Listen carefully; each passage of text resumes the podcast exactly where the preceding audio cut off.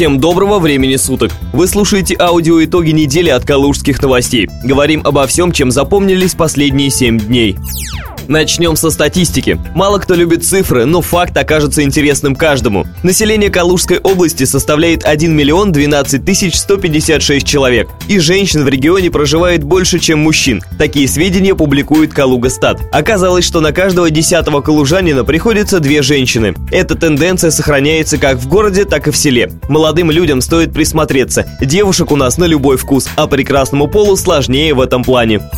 От печальных новостей никуда не деться. 30 июня в Хвостовическом районе произошла перестрелка. Пострадавшие доставлены в Брянскую областную больницу. Один из них скончался. Нашим коллегам из Брянска удалось установить личность выжившего. Им оказался бизнесмен Талалаев Олег. У него огнестрельные ранения в области груди и лица. Месть из-за зависти или кому-то перешли дорогу?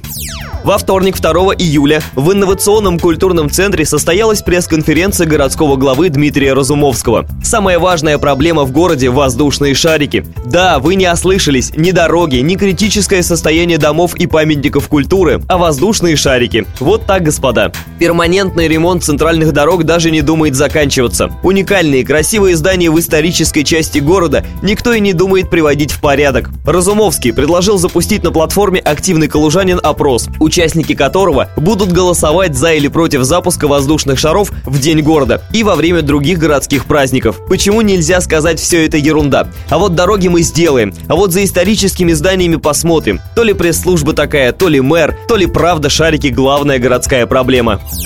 Хватит о грустном. С шариков плавно спускаемся на асфальт, где появились рисунки яичницы, пиццы, черепашек и даже осьминога. Калужане обсуждают в соцсетях необычный творческий подход художников, появившихся в городе. Рядом с одним из торговых центров Обнинска раскрасили канализационные люки. Очень оригинальные решения в ярких тонах.